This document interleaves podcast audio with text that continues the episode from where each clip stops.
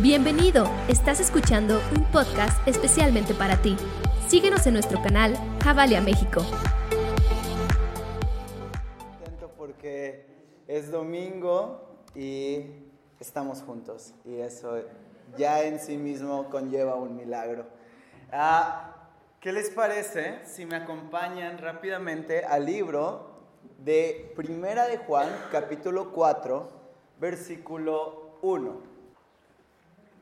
Y dice así, amados, no creáis a todo espíritu, sino probar los espíritus si son de Dios, porque muchos falsos profetas han salido por el mundo. Amén. Vamos a orar. Padre, gracias por este domingo, gracias porque estamos juntos, gracias por tu palabra que es la verdad absoluta y gracias Señor porque estás en medio de nosotros. Padre, te amamos. Y hoy ponemos toda nuestra atención a tu mensaje, ponemos toda tu atención a lo que quieres hablar a nuestra vida y lo que estás haciendo a través de la iglesia local. Así que, Señor, te pido que toda palabra que salga de mí no sea mía, sino que sea de tu corazón. Quita todo lo que venga del hombre, toda mentalidad y que sea tu Espíritu Santo el que hoy nos hable. En el nombre de Jesús. Amén. Bueno, el tema del día de hoy se llama sordos. Por ahí tenemos un bonito back. Y es interesante lo que Juan habla en esa primera carta, en su capítulo 4, porque la iglesia estaba enfrentando muchísimas cosas. La iglesia estaba enfrentando una ola de herejías. Eh, lo vamos a ver el jueves en, en el curso más de los que están inscritos. ¿Todos están inscritos aquí? ¿Alguien está inscrito? Sí. Y hay, hay varias herejías que se están levantando en contra de la iglesia. Sobre todo hay una muy fuerte ahí que se llama los docetistas, que creían que Jesús no era carne, sino que Jesús era solamente un espíritu. Creían en Jesús, en su divinidad, pero no como hombre, sino solo como espíritu. Y Juan, eh, justo en esta sección de su primera carta, está dándole con todo a esa herejía. Y, por eso empieza así, dice, amados, no creáis a todo espíritu, sino probad los espíritus si son de Dios. Entonces, para empezar, lo que Juan nos está diciendo es que hay voces diferentes a nuestro alrededor. Y de eso hoy quiero hablar. ¿Cuántas voces hay a nuestro alrededor que influencian nuestra vida? ¿Alguien se ha puesto a pensar esto? Hay tantas voces y tantas maneras de oír cosas y, y- y yo les quiero decir algo, no sé si sabías o no, pero las voces que te rodean tienen un peso súper fuerte en la manera en la cual actúas. Consciente o inconscientemente, las voces que están constantemente viniendo a tu vida tienen una repercusión en lo que va a suceder. Y no solo eso, hay voces que trascienden mucho más allá de lo que nosotros nos podemos imaginar. Y quiero empezar contándoles una historia verídica.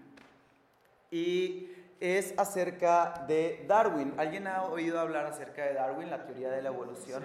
¿Sí? Darwin es un científico y en mi humilde punto de vista un pseudocientífico porque en todos sus libros todas sus teorías son inconsistentes. Pero hay algo interesante en Darwin. En 1871 sacó un libro y el libro se llama La descendencia del hombre y la selección en relación al sexo. Y tristemente, bueno, en ese momento eh, es lo que sus bases científicas lo llevaron a, concluir, es que el hombre tiene razas y que hay dos razas que son inferiores. Estas dos razas son los negros y son los aborígenes australianos. Estas dos razas, dice y cita prácticamente textualmente, dice eh, que los negros y los aborígenes australianos son iguales a los gorilas y que con el tiempo estas razas inferiores serían desplazadas evolutivamente por las razas civilizadas. Obviamente, la raza superior era el blanco europeo. Coincidencia que Darwin era blanco y él en este libro enmarca eh, esto, que los aborígenes australianos y que los negros eran prácticamente similares a gorilas. Esto es algo que dice una persona, ¿ok? Esta es una voz que suena, es un libro que se escribe y da por resultado esto. Quiero que, que lo vean bien, vean la cara del niño. Se llama Ota. ¿Alguien ha oído hablar acerca de él? Tiene en esa foto 20 años Ota. Ota es del Congo, era una persona del Congo y en ese tiempo, prácticamente 5 o 6 años después de la publicación del libro de Darwin, un estadounidense, pseudocientífico, dice, bueno, ok, existen las razas, vamos al Congo y vamos a traernos prácticamente a un chango, pues es un chango, ¿no? Fueron al Congo y secuestraron a Ota de su tribu y se lo llevaron al zoológico de Nueva York. En el zoológico de Nueva York era exhibido Ota como el eslabón perdido, como la parte más cercana a los changos, como la muestra de la regresión en cuestión de la evolución que el ser humano tenía. Y durante años y años y años, Ota creció en el zoológico de Nueva York. La gente iba y parte importante de la atracción era que te vendían flechas a la entrada del zoológico. Y entonces tú podías aventarle flechas a Ota mientras él estaba enjaulado junto con un chimpancé. No solo eso, obviamente podías pagar unos cuantos dólares más si tenías bananas para aventárselas.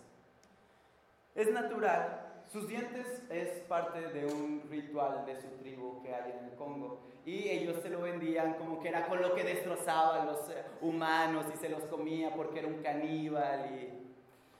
Para no hacerles el cuento largo, obviamente, Ota a lo largo del tiempo, eh, su comportamiento cambió. Y se volvió súper agresivo. Digo, está justificado, ¿no? O sea, imagínense estar al lado de un chango en una jaula, saber que tu familia está a quién sabe cuántos cientos de kilómetros, estás viendo hombres blancos que tal vez nunca habías visto en tu vida y te están aventando cosas todos los días y los niños van y se burlan de ti y la gente va y ¡ay! Obviamente cambia su comportamiento y se volvió muy agresivo. Ah, el zoológico ya no pudo contenerlo y pasaron varias cosas sobre todo hubo varios misioneros cristianos que se levantaron en contra de esta atrocidad y empezaron a demandar y a meter cartas. Entonces lo que el zoológico hizo es agarrar a Ota y darlo a un monje de una iglesia. Entonces lo que el monje hace es limarle sus dientes para que fueran lo más normales posible y vestirlo bien y meterlo forzadamente a trabajar a una fábrica de tabaco. Cuando Ota tiene 31 años, encuentra todo lo que puede acerca de cómo regresar al Congo y cuando se puede comunicar con gente de su, de, su ciudad, de su tribu, de donde estaba, se da cuenta que su tribu prácticamente había sido aniquilada, que todos habían muerto. Una noche a los 31 años, J se despierta, prende fuego en la fábrica de tabacos, hace un baile ritual y se dispara en el corazón para matarse. Esto es lo que puede influenciar la voz de una persona externa en una persona que tal vez ni siquiera tenía frente o que estaba en su círculo cercano. Pero las palabras en verdad son peligrosas. Esto es este es un solo ejemplo, un solo ejemplo de lo que puede causar las voces que escuchamos. Un científico en Estados Unidos escucha la voz de otro científico y dice, wow, son animales. No solo eso, y está documentado, los aborígenes australianos prácticamente estuvieron al punto de la extinción porque los estadounidenses decían, son animales, vamos a viajar a Australia y vamos a cazarlos no son hombres, son animales. Y, muchas cosas, parte importante de eso lo vemos en la vida de Hitler, hay razas puras y la idealización de una raza pura. Gracias a Dios los científicos han comprobado que no existen las razas, que existe una sola raza y es la raza humana. Y eso es increíble porque es parte de apologética y defiende nuestra fe, pero ese es otro punto. Es importante lo que escuchamos o no. Las voces que están a nuestro alrededor influencian nuestra vida y a veces nos pueden llevar al punto de cada vez parecernos menos humanos. Yo pienso que Darwin tenía menos humano que lo que otro tenía. Y es importante que entendamos eso. Vivimos en una sociedad que constantemente está hablando a nuestra vida. Todo, desde que salimos, desde que ponemos un pie en la calle, hay voces que están golpeando nuestra mente, nuestro corazón, nuestras emociones, nuestros sentimientos.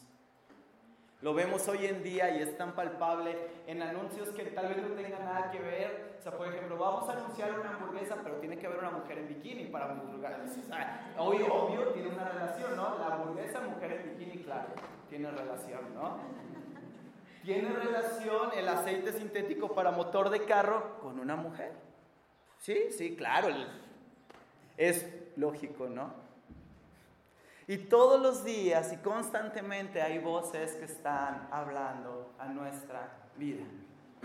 Y yo tengo tres cosas que considero que son parte fundamental de las voces que escuchamos y que afectan impresionantemente nuestro desarrollo, para bien o para mal. Y la primera es las amistades. ¿Por qué? ¿Qué son las amistades? Las amistades es ese círculo de personas que está cercano a ti y el cual tú, por tu propia capacidad y por nuestra propia voluntad, hemos dicho, acepto como piensa, como es, y entonces lo recibo en mi círculo cercano, y entonces sus consejos son importantes para mi vida. ¿Sí o no? ¿Alguien tiene buenos amigos aquí? Preséntenme algún. Nada, si creen. Es importante las amistades, porque las amistades influencian mucho en el desarrollo de nuestra vida. Me gusta mucho cómo lo dice Proverbios. Proverbios 13:20 dice lo siguiente. El que anda con sabios será sabio, mas el que se junta con necios será quebrantado. Y, me impresiona. Y en el mundo lo conoces como, dime con quién andas y te diré quién eres, ¿no? O sea, andas con sabios, vas a ser sabio. La lógica es sencilla, pero nuestra mente no lo es tanto. Yo recuerdo voy a abrir un poco mi corazón. Seguimos aquí en confianza, ¿verdad? ¿No me van a juzgar? Dios ya me perdonó, así que por favor.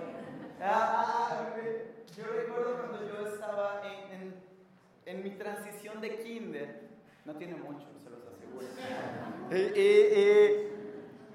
yo era prácticamente un desastre, y mi vida era un desastre y era un aborigen, yo creo también. y Recuerdo que cuando pasé a primero de primaria, que prácticamente a finales de primero de primaria, en la escuela dijeron, yo ya no puedo con este huerco, llévenselo. Y me fui. Y fui feliz a la otra escuela a la que fui, porque em, esto es verdad, y es triste a la vez, y es un poco cómico, pero la escuela en la actual yo crecí era una escuela cristiana. Y entonces a primero, en primero de primaria pasaron varias cosas que me acuerdo, pero no les voy a contar. y, yo recuerdo que mi mamá me toma y me lleva a una escuela secular, una escuela normal. Y algo pasó en mi vida, ¿no? Obviamente me enfrenté con la realidad, pero cambié. Mi nivel académico subió, estuve en el cuadro de honor, mi letra mejoró, aprendí muchísimas cosas. Pero mi mamá sintió, cuando, cuando llegué a mi tercer, a mi tercer año en, en, primaria, mi mamá sentía mucha presión porque gente que tiene, tenía cargos fuertes en la iglesia eran familiares míos y era como, no, Eliana, es que lo tienes que meter a la escuela cristiana. ¿Cómo va a estar en una escuela secular? Y entonces empezaron a, a, meter presión y mi mamá tomó la decisión de volverme a meter a la escuela. Me volví a echar a perder, pero bueno. Ah, y yo recuerdo que cuando entré por primera vez eh, en tercero de primaria de nuevo a esta escuela, sentaron a todo un consejo. Ahí estaban todos los pastores y el pobre niño ahí. ¿Cuántos años tienes en tercero primaria? Ocho, nueve años. Y ahí estaba yo ahí con mi carilla, ahí todo panzón, ahí viendo. Y me acuerdo que, que solamente me dijeron, David, te queremos pedir una sola cosa. Una sola cosa por amor de Dios. Elige bien tus amistades. Lo tengo súper grabado y súper presente. Porque desde tercero hasta sexto de primaria siempre me recordaban, te dijimos que lo cuidaras, por favor, porque no nos haces caso. Claro que no hice caso, pero eh, eh, es, eso, o sea, yo recuerdo bien ese consejo. Lo tengo muy bien presente. Cuida bien tus amistades. Y obviamente es mucho más fácil relacionarte con la gente que no está tan bien enfocada. O solo a mí me pasa. Eh, eh, es real, o sea, hay, hay, hay, veces en nuestra vida, llegas por primera vez a una escuela, me volvió a pasar cuando entré a prepa, nadie de mi secundaria cristiana entró a la misma prepa que yo, era horrible, este, estaba solo, en una escuela que nadie conocía, o sea, de la escuela de la cual yo salí, nadie la conocía, éramos 50 personas en toda la escuela, así, y entrar a una prepa así enorme era horrible, pero yo estaba en pánico y recuerdo que obviamente las primeras personas que te buscan son las personas que no están estudiando, porque tienen tiempo para buscarte y hacer amistad. y, y, volvió otra vez el ciclo. Y, años después, muchos años después, prácticamente a mitad de mi universidad, recordé esas palabras que me decían. Y decía, ¿cuánta razón tenían aquellos viejillos que me decían, que me decían hombre, es que eran, eran especiales, eran especiales que me decían, cuida con quién te juntas. Y yo dije, ¿cuántos errores, cuántos momentos de angustia, cuántas dificultades, cuántos problemas le hubiera ahorrado a mi mamá si hubiera escuchado el simple consejo de cuida con quién te juntas? Y hoy no me contestes, pero quiero que analicemos un momento nuestra vida. ¿Quiénes están en tu círculo cercano de amistades que están influenciándote? Y segunda pregunta, ¿qué tan buena influencia es esa? Esto es importante. Y a veces tal vez cuando estás en una edad temprana, ay, pues son, son bien buena onda, papá. Sí, son buena onda. Dice mi abuelita, son buenos, pero para nada. Abuelita es un poco estricta en cuanto a la religión, entonces es así bueno, para nada, me dice. Ah, pero sí, es, eso pasa, eso pasa. O sea, son buena onda, sí. En el momento son buena onda y en la fiesta son buena onda y tal vez eh, eh, eh, tú puedes decir, ay, ese matrimonio es muy buena onda y siento que nos compaginamos, yo tengo mi matrimonio, ellos tienen su matrimonio y siento que nos entienden y ay, qué padre, pero ¿qué realmente están hablando a tu vida? Y hoy tengo que ir un poquito más profundo y lo tengo que hacer, pero eso también habla y, eso también entra en la connotación de la iglesia. Porque también hay amistades en la iglesia que a veces no nos convienen. Entonces quiero escuchar, uh, oh, pero es verdad. Eso sucede también. Y no sucede en este tiempo solamente, sucede desde el tiempo de los apóstoles. Y Pablo lo enmarca de la siguiente manera en su primera carta a los Corintios, capítulo 5, versículo 11. Dice, más bien os escribo que no os juntéis con ninguno que llamándose hermano fuese fornicario o avaro o idólatra o maldiciente o borracho o ladrón, con tal ni aún comáis. O sea, es, un problema que no es de hoy, no es contemporáneo. Es algo que hemos venido arrastrando a lo largo de las generaciones y a lo largo de las generaciones eclesiásticas. O sea, hay gente buena, hay gente mala. Hay consejos que te convienen y hay consejos que no te convienen. Hay amistades que en verdad son provisionales, son, son, son, son preciosas y son amistades que te catapultan y son amistades que te elevan y son amistades que son para toda la vida. Y espero con todo mi corazón que alguien se te haya venido a la mente cuando esté hablando de esas amistades. Porque en verdad es importante estar rodeado de gente fe sólida y que te puede ayudar en momentos difíciles.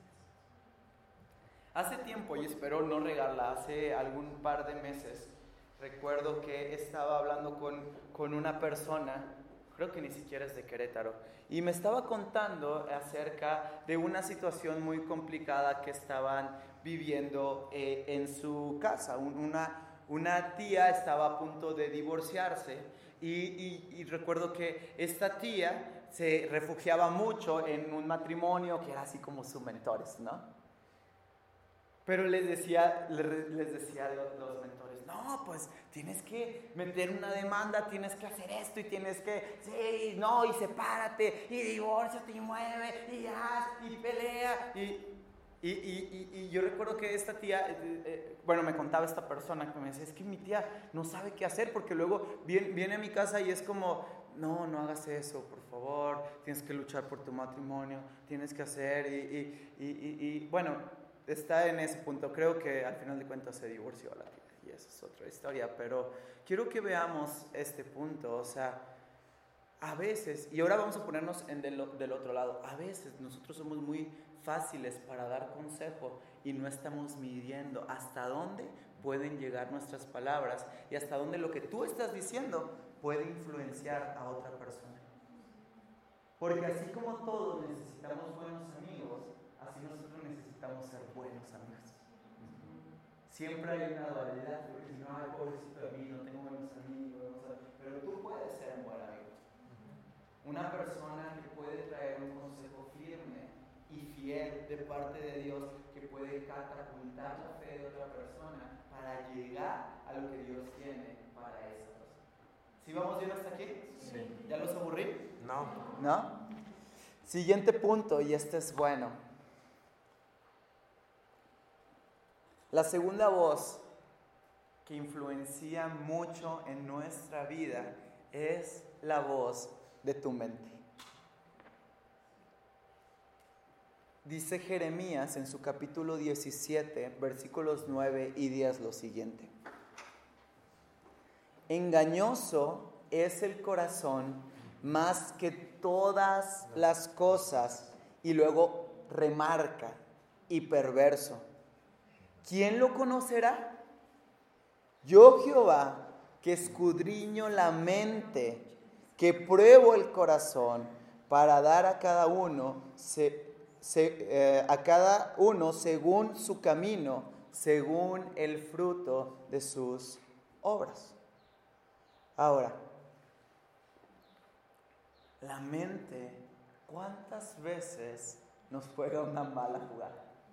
Redundante, pero ¿cuántas veces ni siquiera estamos escuchando consejo, ni siquiera estamos escuchando lo que tu amigo te está contando, ni siquiera estás escuchando lo que te está rodeando, simplemente estás en tu mente. Ay, a mí se me hace que me están diciendo este que está pensando aquello y yo creo que ya no me quiere porque yo creo, no, sí, no, de seguro me está engañando porque yo creo que no, no, no, ¿Sí? La mente a veces nos juega una muy mala pasada. Yo soy una persona muy soñadora. Me encanta soñar. Me encanta estar en el limbo sentado eh, soñando, ¿no? Y, y algunas vieron la película de Avatar, ¿no? De esos monos azules, ¿no? Yo me imagino que a veces estoy así en mi cuarto, ¿no? Así de que estoy acostado y estoy conectado. Eh, eh, y, muchas veces mi mente sueña y gracias a Dios espero, la gran mayoría de mi tiempo de divagación, estoy soñando. Ah, me encantaría que Jabali esté así, que la gente llegara acá, que pasara esto, que logremos aquello. No, que la fundación llegue ahí. Estoy soñando, soñando. Y ese es un don que yo pienso y le agradezco a Dios porque me encanta que mi mente sueñe y que vea cosas grandes.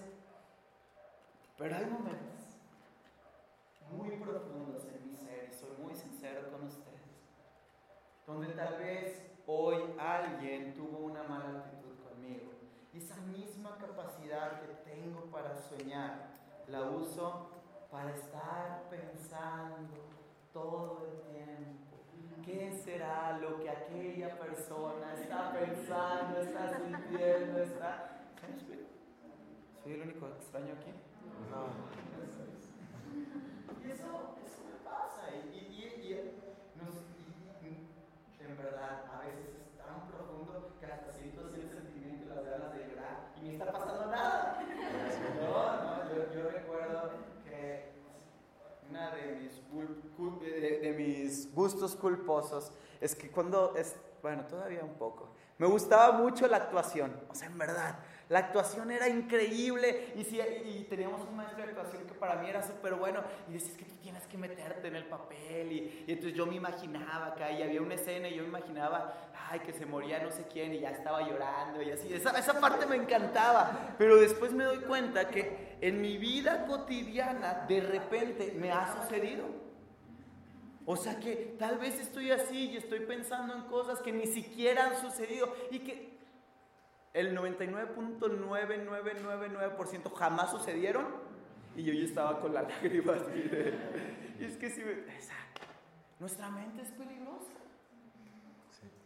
Me encanta como Jeremías dice, engañoso es el corazón, tú más está hablando del corazón, en la palabra original, o sea, la palabra lev, y por eso se refiere también a la mente. Por eso en el contexto siguiente también dice, escudriño la mente. En el contexto lo que Jeremías está hablando es, ¿quién conocerá esas profundidades de los pensamientos del ser humano? Y dice que son engañosos por completo y perversos. ¿Quién los conocerá? Yo les voy, y, y díganme si no. Hay veces que ni nosotros mismos nos entendemos.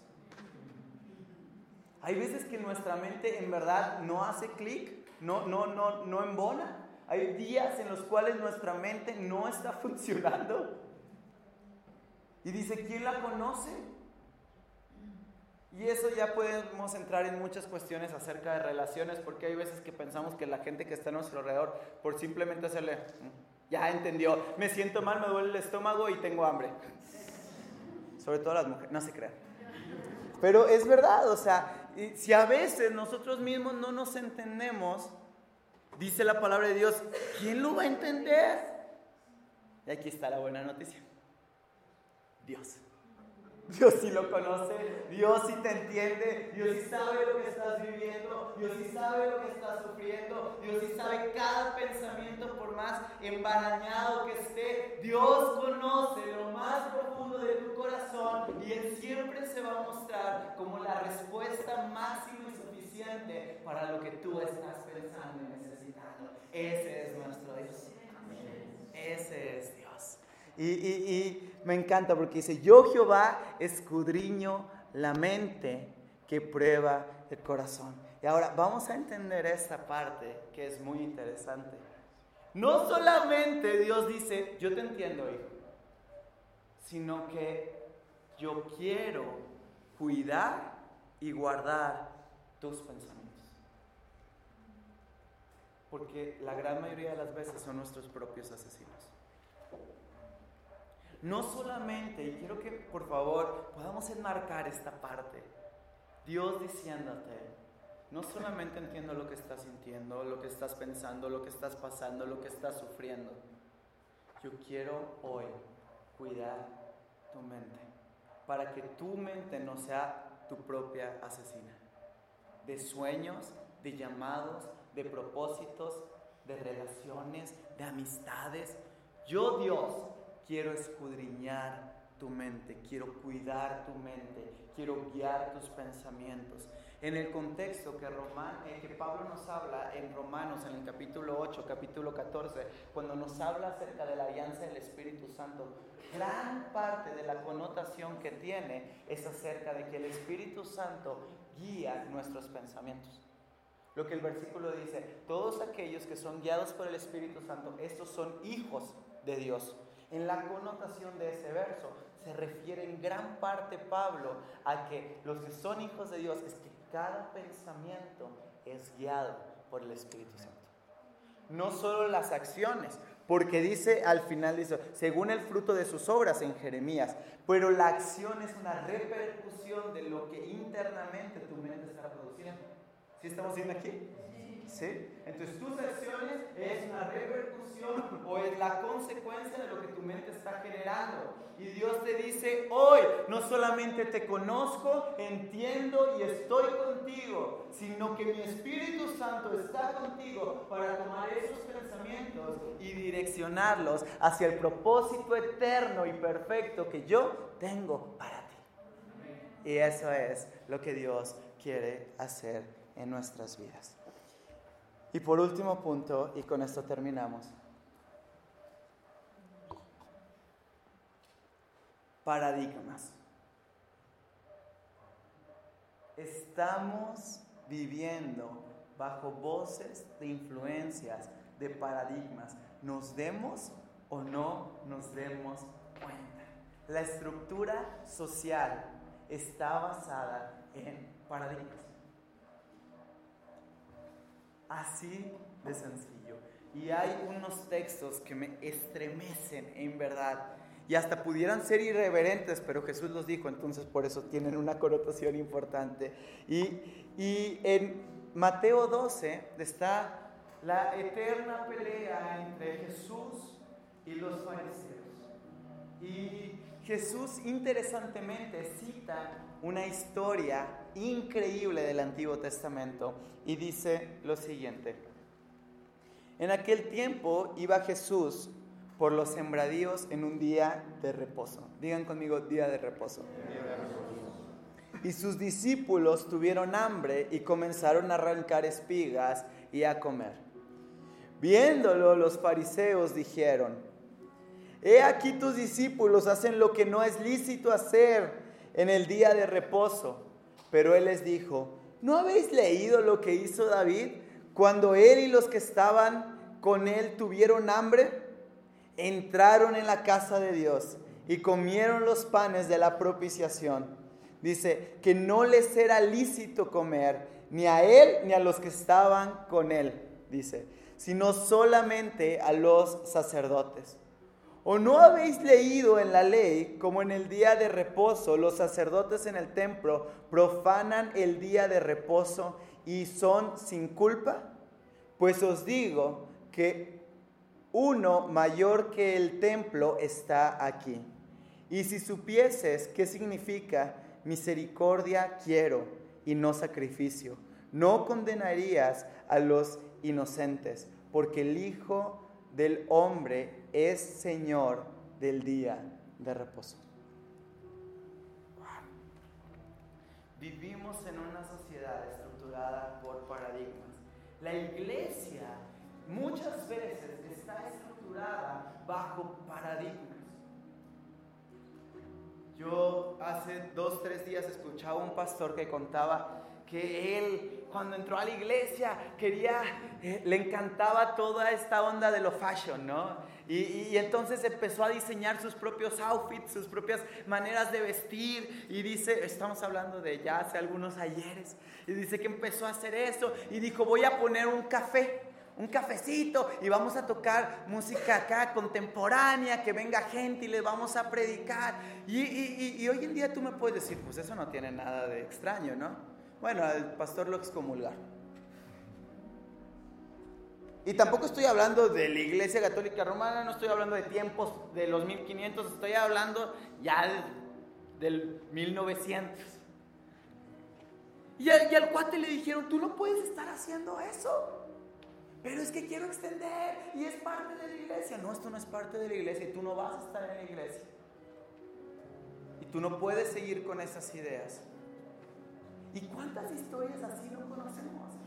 ¿Cuánta gente ha querido crecer, ha querido hacer, ha querido tener ideas grandes para que la iglesia pueda llegar a donde nunca antes ha llegado? Y los paradigmas siguen eh, hablando a nuestra mente, a nuestros oídos, diciendo, cállate. Porque ya existe una estructura. Cállate, porque ya estamos bien. Pero no se trata de estar bien. Se trata de que entendamos que Dios es un Dios que nos quiere llevar de gloria en gloria y de victoria en victoria. Y que la iglesia, que tu vida, que tu manera de ser no puede estar enmarcada por las voces de los paradigmas sociales que te dicen cómo debes de ser y cómo no debes de ser, que te dicen cómo debes de vestir y cómo no debes de vestir, cómo debes de actuar y cómo no debes de actuar. Tú debes de ser una persona que entienda que los paradigmas sociales están para ser rotos y que la iglesia está por encima de los paradigmas y que lo que Dios habla es mucho más grande que lo que este mundo habla constantemente a nuestra vida. Los panes del tabernáculo, los panes sagrados eran santos y sagrados y nadie los podía tocar. Pero el rey David entró y dijo, tengo hambre. Hermosa ingenuidad inocente. Y dijo, tengo hambre. Y agarró los panes y no solo eso, dijo, ¿cuántos tienen hambre?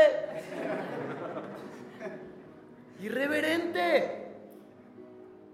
Pero Jesús nos enseña que no se trata de esas estructuras monótonas, ortodoxas solamente, sino que se trata de lo nuevo que el Espíritu Santo quiere hacer hoy de lo nuevo que el Espíritu Santo quiere generar hoy, no de lo que en un pasado se vivió, no que las glorias pasadas que la iglesia ha tenido, ah, la iglesia creció, ah, la iglesia se reformó, ya pasaron 500 años de la reforma y ¿qué estamos viviendo?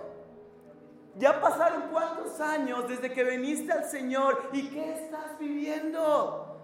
Los mismos problemas las mismas circunstancias, es tiempo de que entendamos que la voz que hoy tenemos que escuchar no es de las estructuras, no es de los paradigmas, no es de esas malas amistades, no son las de mi mente, es lo que el Espíritu Santo quiere hacer en tu vida hoy, en este tiempo, en este momento, en este mes, en este año y en este lugar. ¿Qué es lo que Dios quiere hacer nuevo hoy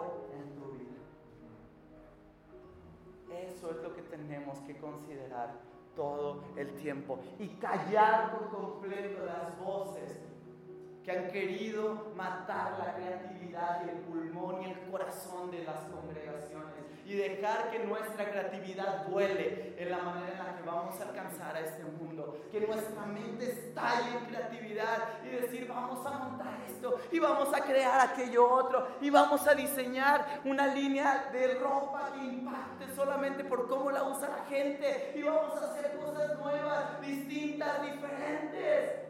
Pero eso es lo que el Espíritu Santo va a hacer en este tiempo. Seamos reformados todo el tiempo, callando lo que tu mente te diciendo, lo que el mundo externo te está dictando, cerrando nuestros oídos y entendiendo la buena